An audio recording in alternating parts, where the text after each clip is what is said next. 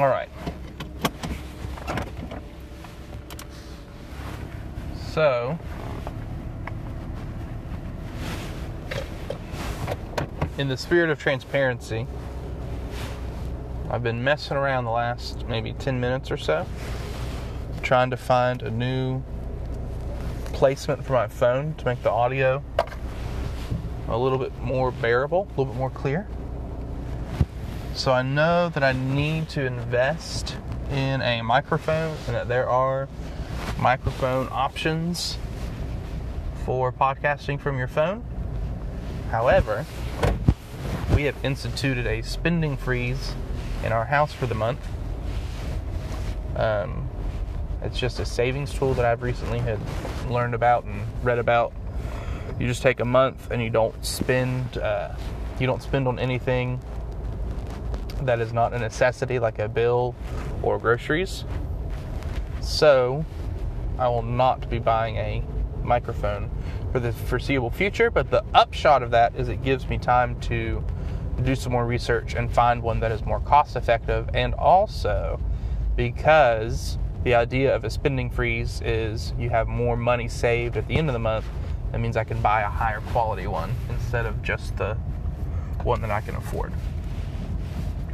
So, with that out of the way, the thing that I wanted to do this morning, and I think I had mentioned it a couple of weeks ago when I uh, published, when I posted.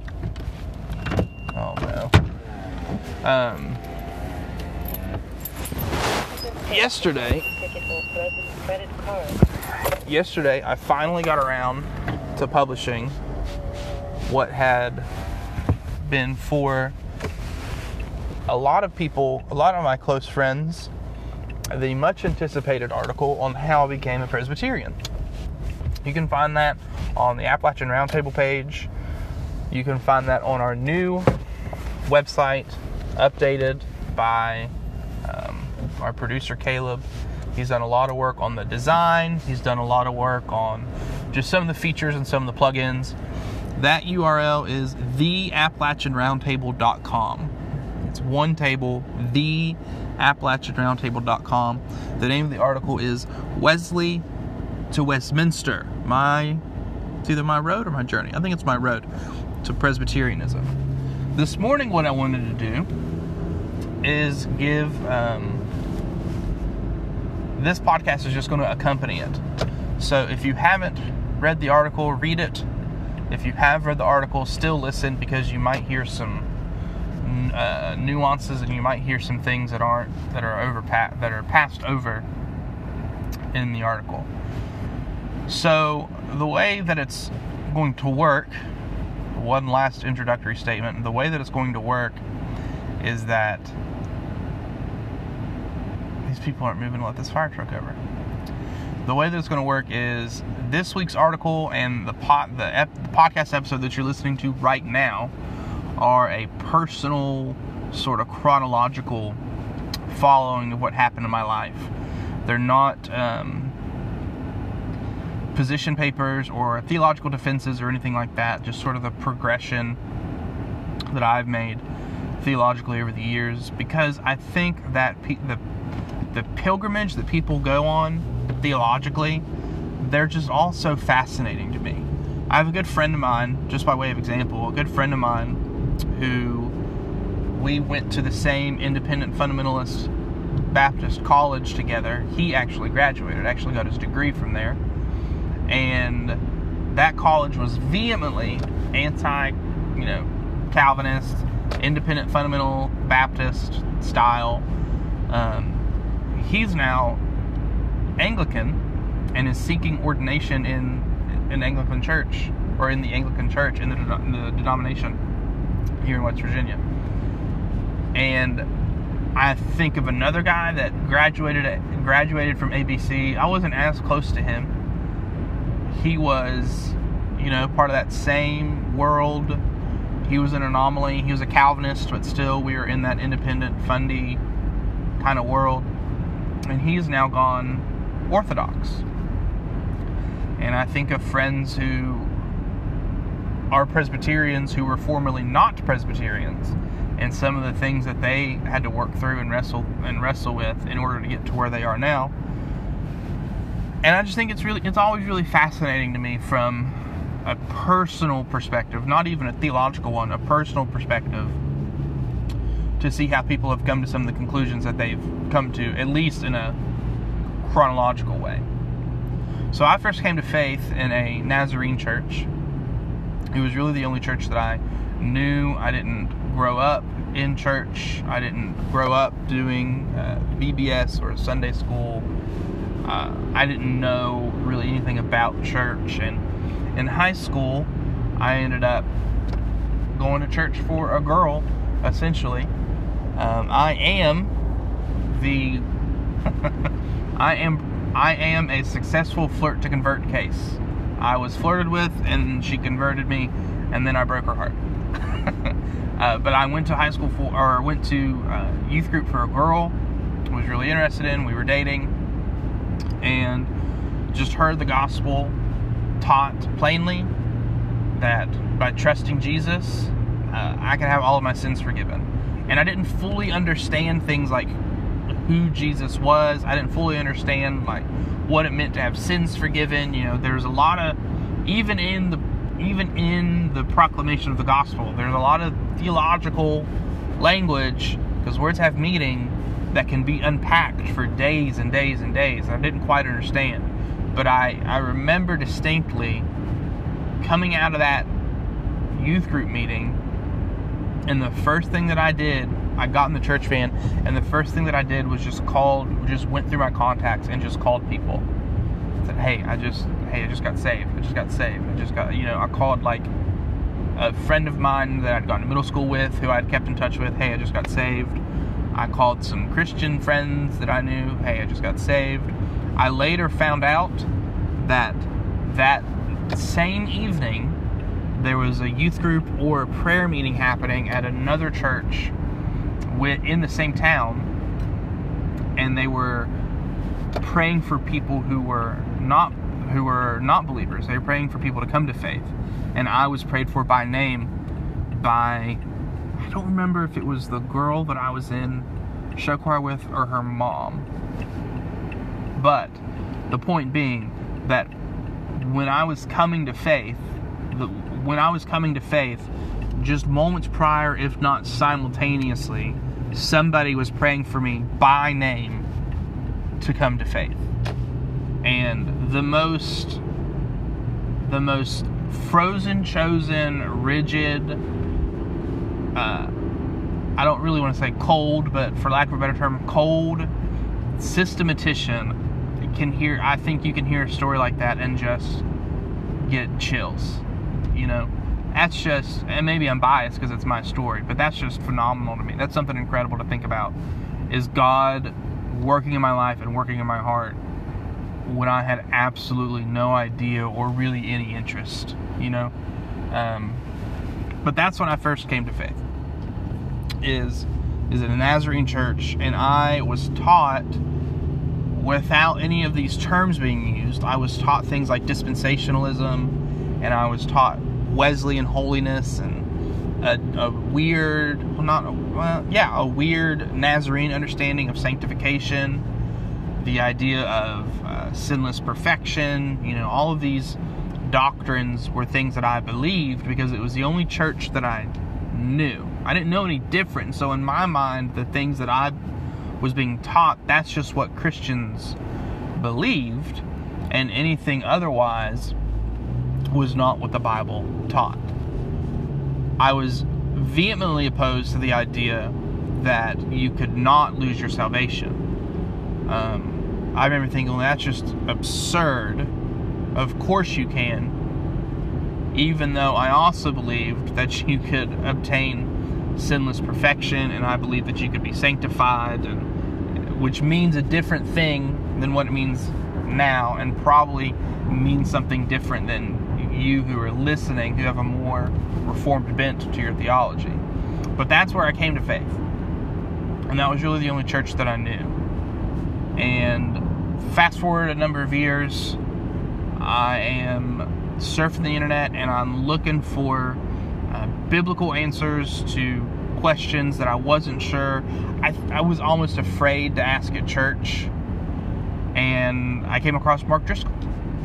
And Mark Driscoll, for all his uh, downfall, for everything that he did wrong and everything that he is um, condemned for, I think Mark Driscoll, in a strange irony, because God tells the best stories, has ex- exposed more young men to reformed faith than than anybody in our generation.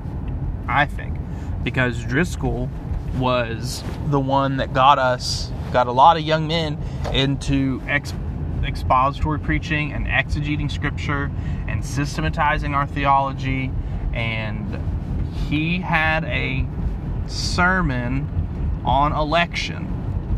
And the series was, if I remember, this might be I might be blurring some lines here, but if I remember, the series was on something along the lines of religion saves and nine other misconceptions or something like that. Nine other lies, whatever it was. And every sermon, it was a topical series, but every sermon was on a, on a on a doctrine, okay? and one of them was on election. And I remember just the way that he walked through, methodically walked through Romans 9, and the way that he illustrated election being an act of grace. He used the illustration of like your kid running towards the road you don't just stand at the door and scream and yell and hope they turn around. Like you chase your kid and you grab them by the collar and you pull them out of the road and you pull them out of harm's way. And seeing that, having that image in my mind, really still today sticks with me. And I remember listening to that sermon and not being able to rebut it. And only by the by a work of God, only by God's grace, I immediately came to believe in the saving, uh, in the electing grace of God. Just immediately, just no question, just stalwart in that. God chose who He would save.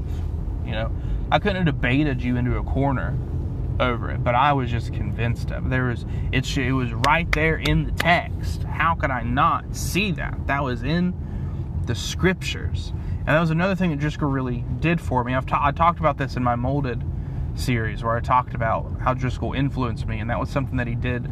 For, that was another thing that happened in listening to him is, I want to go back to the text and I want to see what the text says and I want to know what the Bible says because that's what matters. Is what does the Bible say?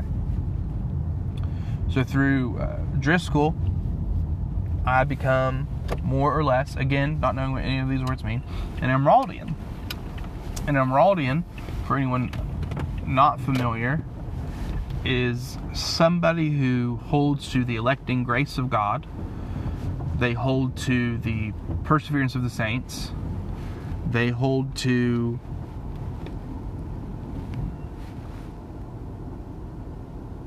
they hold to the irresistible grace of God, but they deny the definite atonement of Christ on the cross. So they are essentially four point Calvinists. And that was what I believe. I could not get over the atonement. That was the hang up for me to becoming a Calvinist, which I didn't know at the time, but I would, in a number of years, I would find out. And that's the hang up, in my experience, for most people, is what do you do with the atonement? Because all your life you're told that Jesus has paid in full the sins for the whole world. And when you're when you're told that your whole life or when you're told that your whole Christian life and you don't know any different, it can be hard to it can be hard to get over that. So Driscoll made me an Amyraldian. Driscoll led me to Piper. Piper really didn't do um, didn't influence me systematically. He didn't make me a Calvinist. He didn't make me a Baptist. Um, but through Piper is where I I just started I just started to read a lot of Piper. I started to read a lot and, and listen to a lot of Piper. I read a lot of stuff online. I didn't read his books, but I I, hit, I, I really bought uh, full sail into the, the idea of Christian hedonism. But that didn't really affect my soteriology or, or any other systematic way. So I get to Appalachian Bible College and the hot button issue that we're going to solve finally after centuries every every freshman is going to fix this issue. You know every bible college freshman is going to fix whatever hot button I, I assume from talking to other people from other colleges that it's calvinism but it could be something different. But everyone's going to fix this issue. We're going to solve it finally and so that was the issue that everybody debated because that was the issue that everybody debated, it was the thing that all my peers talked about. It was the thing that I talked about. And I was I was ready to stake my life on the unlimited atonement of Jesus. I was ready I'd I'd put a let you put a bullet in my head before I bought into definite or limited atonement. I mean tooth and nail, man tooth and nail that I fight that doctrine. And I remember being in the cafeteria and talking to my friend Xavier. I mentioned this in the blog. And we had finished eating and we we had been talking about this our whole meal. And we had finished eating and we had taken taken our dishes up and and we were getting ready to walk. We had walked by to pick our books up to leave to go for go to class or go do something. And we stopped in the middle of the cafeteria, and we're uh, we're being. I mean, heated. Like heated might give the wrong connotation. Like we weren't angry or anything, but we were both very passionate about what we were saying. And Xavier just, man, just parried everything that I had to say. And he finally looked me dead in the eye and he said, Anthony you're still uh, an Arminian. You're you're just you're you're you're an Arminian. And he said it with this very thick, um, this very thick accent from El Salvador. I think he's from El Salvador. If he's listening, he's going to be very offended if I got that wrong.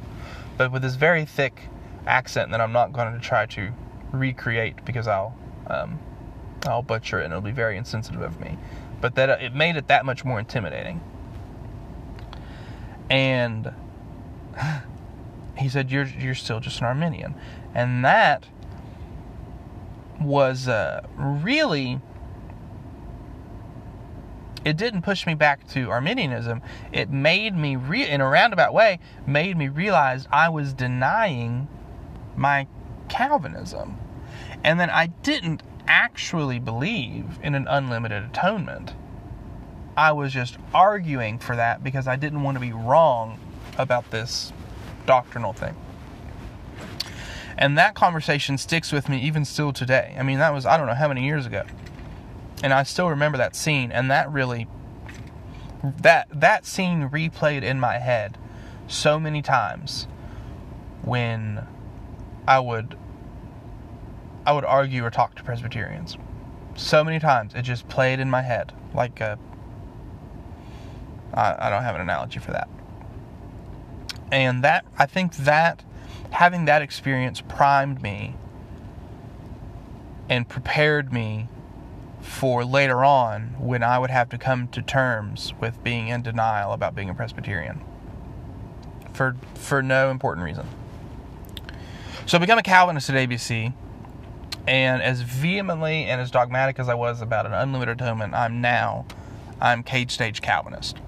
I'm cage stage Calvinist. I'm at a Bible college. I'll tell anybody with a pulse about definite atonement. And man, I'll tell you what, I ate some I ate some humble pie my first six months, six to twelve months as Calvinist. I mean, I got my I got rocked in debates. I just got absolutely rocked in debates over the issue of the atonement. I would get I would get beat up by professors on papers that I wrote. I would get beat up by uh, peers just at lunch or in the dorms or wherever we were. I would get, I mean, just like jumped in the classroom over it. Just, I got absolutely rocked over it. And I just, my, I was so dense and so bullheaded that I never took myself back to the scriptures. I just dug my heels in and said, no, this is what I believe because it makes, makes the most sense logically. Which is true. Which is true. But I never, I could never from from the scriptures defend my position well. And I basically just spent a year um, just eating humble pie. And it just wouldn't uh, they'd knock me down and I wouldn't I wouldn't know that I was getting knocked down. And I'm sure that I got on a lot of people's nerves as a young, stupid Calvinist. Not stupid because I was a Calvinist, I was a Calvinist that was stupid. So I leave ABC for a number of reasons. I drop out of Bible college for a number of reasons. And I end up now I'm uh, I've come across some cats in Charleston who uh, are also still debating theology and debating things like this and and I was relieved that it wasn't just happening in in Bible college. And once I become a Calvinist, the next thing that I had to get rid of was my dispensationalism, and that was the easiest one for me to get rid of. That took uh, Galatians three one time, and then that was that was pretty much that was the it. The distinction between dispensational thinking and covenantal thinking is are the church and Israel two distinct entities? Are they two distinct bodies of, of God? Or is there one people of God from Genesis to Revelation? And Galatians 3 just solidified that for me that there is one people of God because in that in that in that chapter Paul says that if you if you are if you belong to Christ, if you have faith in Christ, you're a descendant of Abraham. So that, that was easy for me to get rid of. But then I had to think about okay, what do I do then with the covenants? What in what way do the covenants work? How do they operate? Like what are what are the nuts and bolts? Like broadly, I was a I was a covenant theology proponent, but there are so many camps under that umbrella that I didn't know how to define myself and what I believed about the way that the covenant functioned. So, the thing about theology is you can have really broad terms like dispensationalist and covenant theologian and Calvinist and Baptist and Presbyterian, right? Like you can have these broad terms, these broad theological terms, or these broad denominations, but there are so many camps underneath that that one term that you feel like you're just splitting hairs every every book you read. And so for example, just by way of example, you might call yourself a Calvinist because you adhere to the doctrines of grace. Okay? You might say, I'm a Calvinist because I believe in total depravity, unconditional election, definite atonement, irresistible grace, and perseverance of the saints, right? I'm a Calvinist because I believe in the saving grace of God or the electing grace of God. I believe that Christ died to pay for the sins of those whom God chose before the foundation of the world, that God is totally sovereign over that, right? That might be what you mean as a Calvinist. Somebody else might say that they are a Calvinist and they are not only talking about soteriology, the doctrine of salvation, but they're also talking about uh, how they view the sacraments. Right? Like Calvin had a specific view of the sacraments that was not memorialism, which is the probably the most popular view now, which just says that the elements only remind us of what only remind us of what Christ did for us.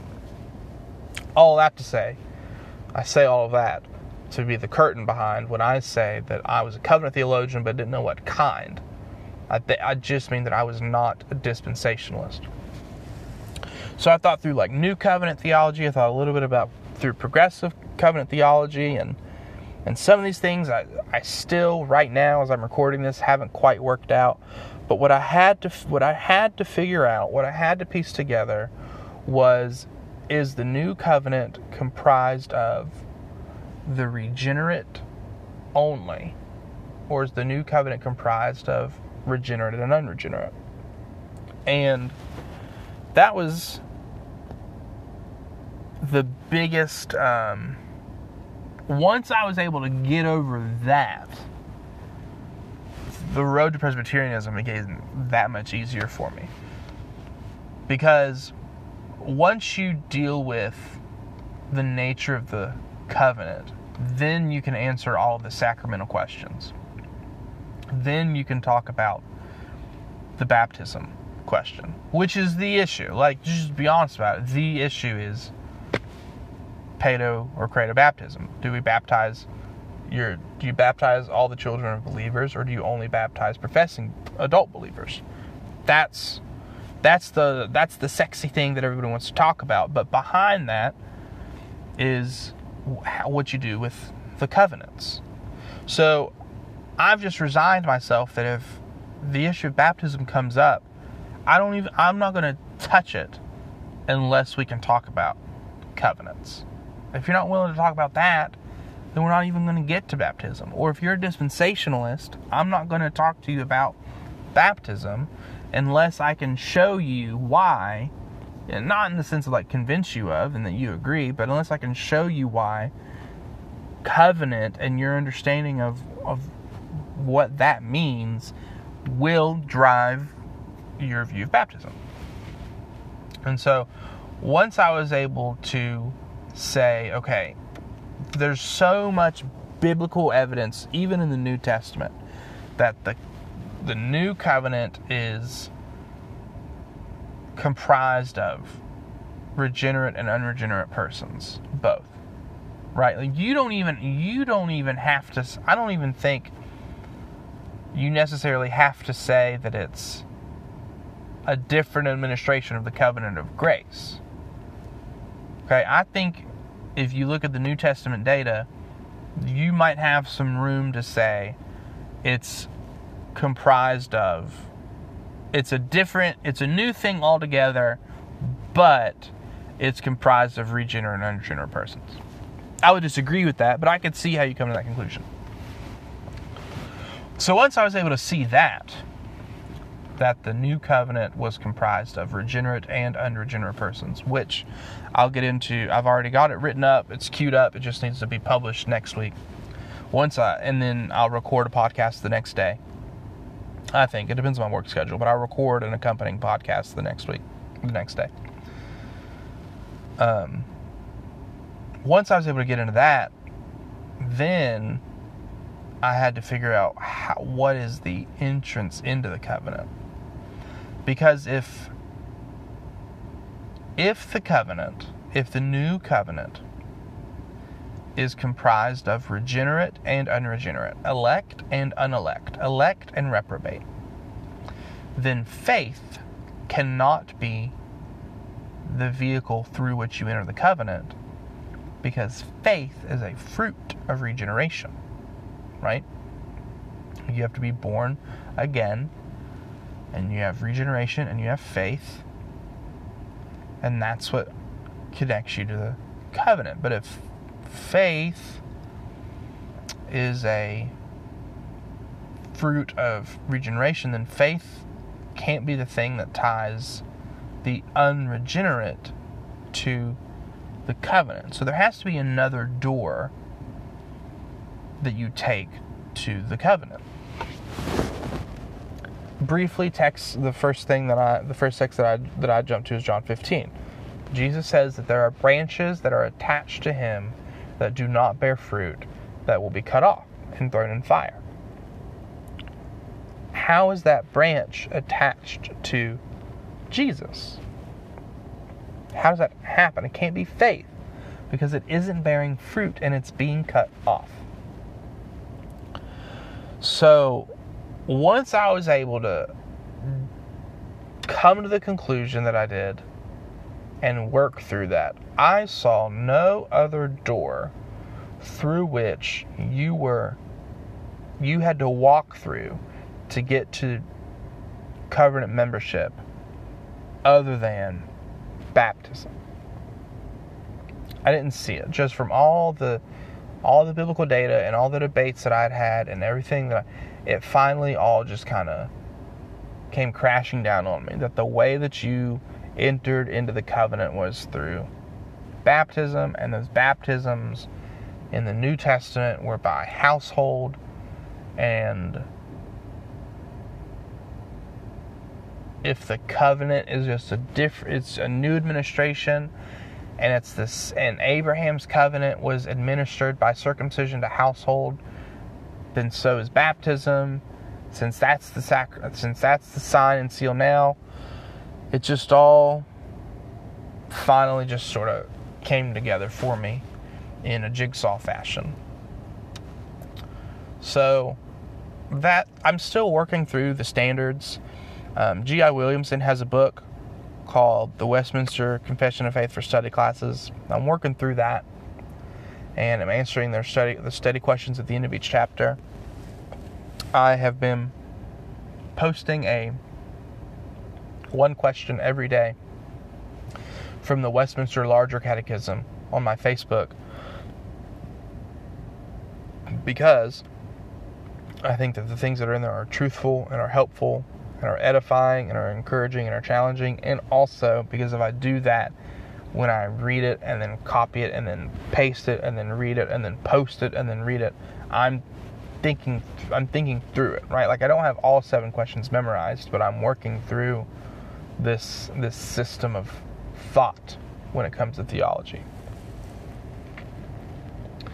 But that's that is more or less without getting into the defense of what I believe and without getting into the defense of how I got to where I am. That's how I got to where I am today, theologically. And there's just things that once I saw in the scriptures, I couldn't unsee. Couldn't unsee them. And the doctrines of grace was one, and the way that I view the covenants is the other and those are just such integral, so such, um, such important things to cover, such important things to understand as you're trying to work through your your own your own personal theology and figure out, you know, what the what the scriptures teach and trying to do so in a systematic way so that you can organize your thoughts because as you're able to just a quick uh, appendix here, I guess. And one of the beautiful things about systematic theology and one of the beautiful beautiful things about historic confessions and catechisms is they give you categories to think about. So when someone asks you a question about your about the faith, if you know your catechisms, you probably have an answer for them because it's probably asked. Like the Westminster Larger, I think is 196 questions odds are if they've a- if they're asking you a question, that question is in the catechism, and it's also probably addressed directly or indirectly in the confession. So that's why it's good to have your theology systematized. It's not the only way to think through theology, but it is a good defense of systematic theology. So, at any rate, that's why um, that's how I became Presbyterian. And you're not going to change my mind. So don't try. Um, my heels are dug in. My boys are already baptized. I'm not going to unbaptize them because that's not a real thing. And I'm not going to rebaptize them when they're adults because that would be silly. And I see no reason why. Anyways, thanks for listening. Thanks for letting me ramble a little bit longer than I normally do. 34 minutes, man, what a doozy. Um, I hope this is helpful. As always, I hope it's helpful. I hope that you maybe learned something. I hope that you've been encouraged to think well and to think rightly about your own theology and really to not divorce it from your personal life. I don't think there's any shame in saying I was in this station of life whenever I thought through this issue. So for for example, I was the station of life that I was in when I started thinking about baptism, when I started thinking about covenants, was when I knew I wanted to get married and have a family, and I met the woman that I knew that I was going to marry. I was like, man, in a few short years, I'm going to have kids, and I need to know what I'm going to do with them. So, even before I was, even before Abby and I were married, I would talk to her about these things and think through them and, and figure out what it was that that we believed. So it's not been a it's been a years years long thing to think through and to wrestle with and to grapple with.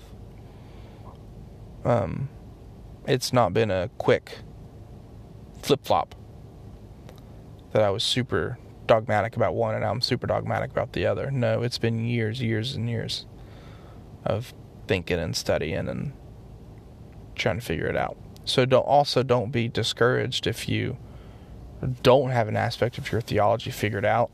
If you're not convinced one way or the other, one way or the other on an issue, that's you've got the rest of your life. You have the rest of your life to figure out. I don't know what I believe about paedo communion.